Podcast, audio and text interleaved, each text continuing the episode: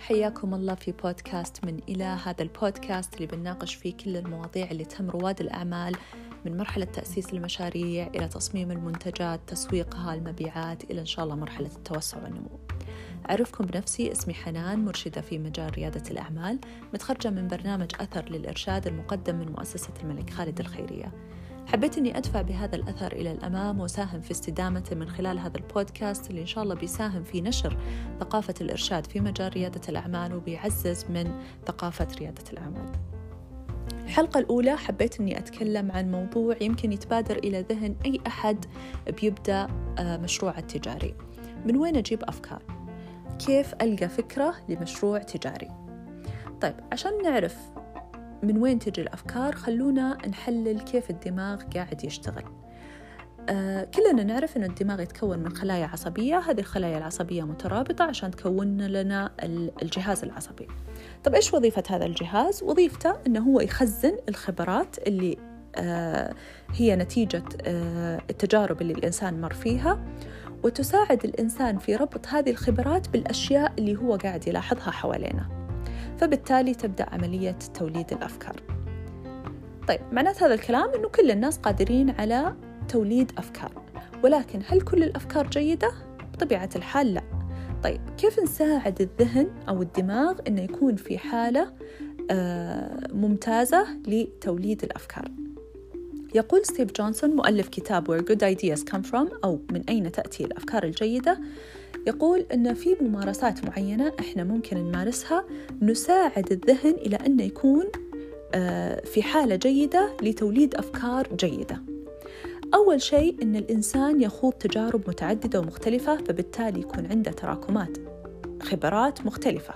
بالتالي إذا بدأت عملية توليد الأفكار تكون الفكرة أكثر شمولية ويعني أكثر تنوع لأن خبرات الإنسان متنوعة. الشغلة الثانية في بعض الناس يعني بطبيعة الحال هم حساسين للمحيط والمجتمع اللي هم فيه فيلاحظون كل شيء يحصل حواليهم. بعض الناس يحتاجون أن تكون هذه العملية عملية متعمدة فيحتاج أنه هو بطريقة متعمدة آه، يلاحظ الأشياء اللي قاعدة تصير حوله يلاحظ مشاعر الناس اللي حوله يلاحظ المشاكل اللي قاعدة تصير حوله آه، ويمارس هذا الشك هذا الشيء بشكل مستمر حتى تصبح عادة. الشغلة الثالثة هي إن الإنسان يتفكر بالتجارب اللي مر فيها بالأخطاء اللي وقع فيها ويبدأ يحلل هذه هذه الأشياء عشان تتحول إلى خبرات. أيضا إن الإنسان يحيط نفسه بأشخاص عندهم أفكار عظيمة وعندهم أفكار جيدة. طبعا مو بضرورة أنه يكونون هذول الأشخاص يعني أشخاص حقيقيين ممكن تكون كتب فيها أفكار جيدة ممكن تكون بودكاست ممكن تكون آه، أفلام أو برامج آه، فيها أفكار جيدة. لأن هذا الشيء بيساعد وبيحفز الدماغ إلى أنه هو يبدأ أيضا بإنتاج أفكار جيدة. هنا مهارة مهمة أحب أضيفها أنه مهم أن إحنا في هذه المرحلة نمارس مهارة التدوين. لأنه إحنا كل ما فكرنا بالفكرة كل ما أصبحت الفكرة متبلورة بشكل أكبر كل ما أصبحت آه، ناضجة بشكل أكبر. فكل الأفكار اللي عندك كل ما طلعت الفكرة دونها وبعدين آه، ممكن إلا أنك أنت تمارس يعني آه، مهارات أخرى من خلال انتقاء الأفكار وبلورتها ويعني انتقائها طيب الآن من وين بعد ما عرفنا كيف الدماغ يشتغل وكيف الأفكار تجي من وين ممكن أنه إحنا نحصل على إلهام أننا نجد أفكار؟ الشغلة الأولى أو المكان الأول اللي ممكن أن نحصل عليه على أفكار لمشاريع هو هوايات الإنسان شغفه إيش الأشياء اللي هو يحب يمارسها وممكن تتحول إلى مشروع تجاري. طبعا كلنا شفنا مع ال social media كيف الناس أصبحت تشارك هواياتها تشارك شغفها تشارك آه، مهاراتها وكيف مع الوقت قدرت أنها هي تحولها إلى آه، عمل تجاري. هنا مهم لأنك أنت آه، يعني تحط من نفسك وتموضع نفسك كخبير في هذا المجال اللي هو مجال هوايتك أو شغفك ولأنك أنت تثري المحتوى بخبرتك فبالتالي تصبح الشخص يعني المؤثر الأول في هذا المجال وبالتالي يصبح من السهل عليك لأنك أنت تحوله إلى مجال تجاري. وشفنا ما شاء الله كيف الناس اللي عندهم مهارات طبخ حولوها إلى مطاعم وحتى إلى منتجات على أرفف السوبر ماركت وأشخاص عندهم مهارات متعددة آه، كيف يقدروا أنهم يحولونها إلى مجالات تجارية. طيب الشغلة الثانية ممكن أنك أنت تلاحظ إيش المشاكل الموجودة. مشاكل حصلت لك مشاكل حصلت للناس اللي حوالينك أو حتى مشاكل في العمل. وكيف ممكن أنت تحل هذه المشكلة بمشروع تجاري. طبعا هنا مهم جدا إلى أنك أنت تعرف المشكلة بطريقة صحيحة آه، بطريقة دقيقة عشان تبدأ يعني تحولها إلى منتج آه، مناسب وقابل للتطبيق. من خلال آه، مهارات أو أدوات مثل مهارات حل المشكلات ومهارات التفكير التصميمي. الشغلة الثالثة هي إنك ممكن تطور منتجات اوريدي موجودة ولكن أنت بتطور من جودة هذه المنتجات بحيث مثلا أن تعيش مدة أطول عند الأشخاص أو تطور من خدمة العملاء أو تطور من تجربة العميل. هذه الثلاث أشياء هي قيمة مضافة في الكثير من ال businesses اللي الناس مستعدة تدفع عليها وهي قيمة حقيقية ممكن أن ال business يقوم عليها. في نفس السياق ممكن بدل ما تطور المنتجات إنك تقلل من تكاليف المنتجات فبالتالي تقلل من جودتها فبالتالي أنت توفر على الناس فلوس.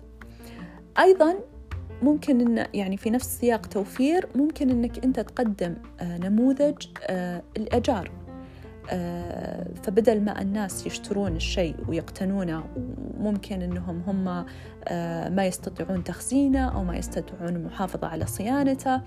آه، إنك أنت تقدم هذه الخدمة آه، كأجار آه، يستخدمونه وبالتالي يرجعونه فبالتالي أنت وفرت عليهم قيمة كبيرة وهم استفادوا من هذا الشيء.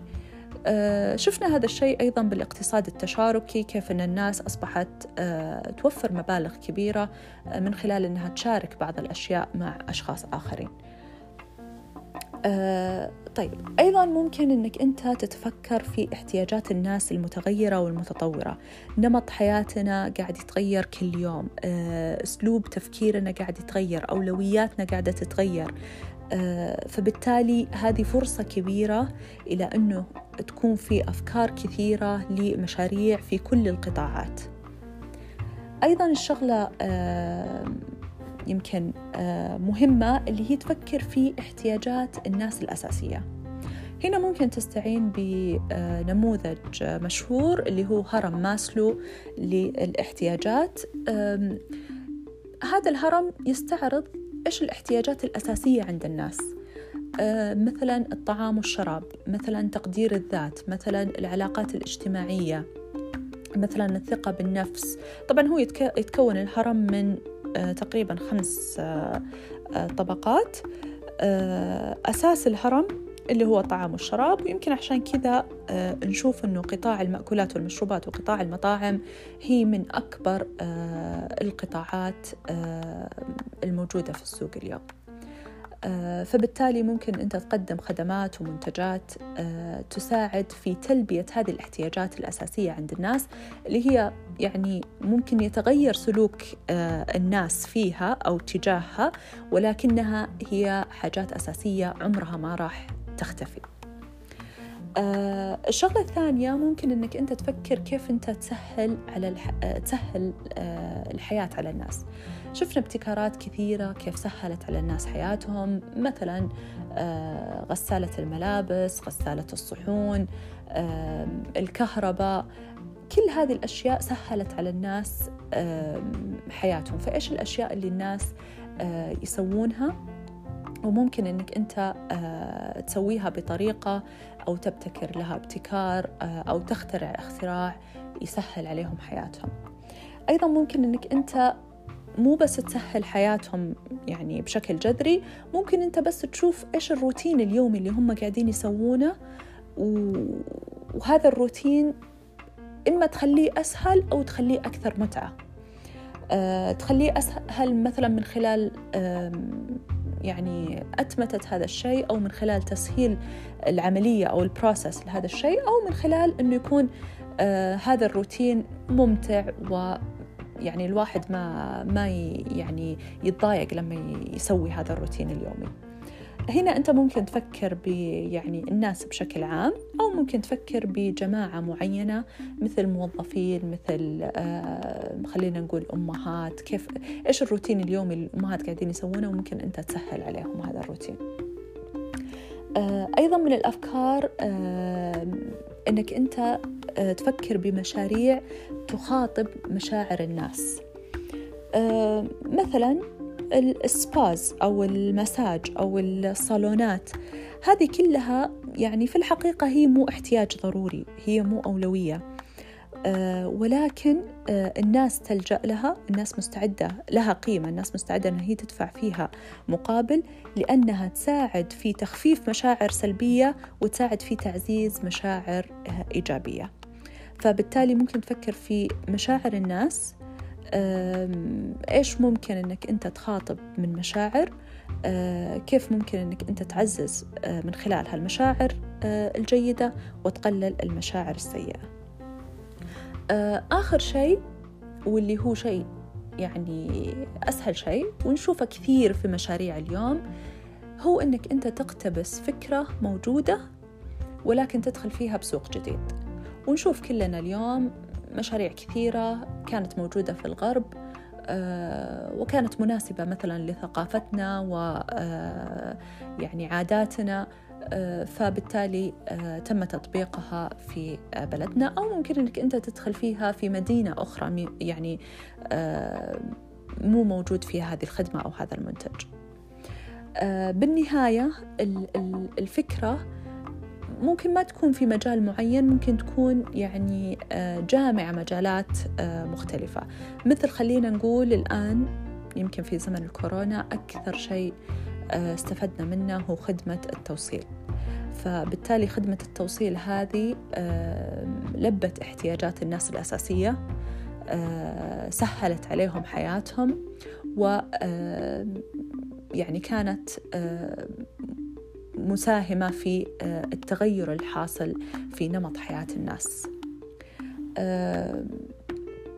طبعا هذه الأماكن اللي ممكن إحنا نفكر فيها.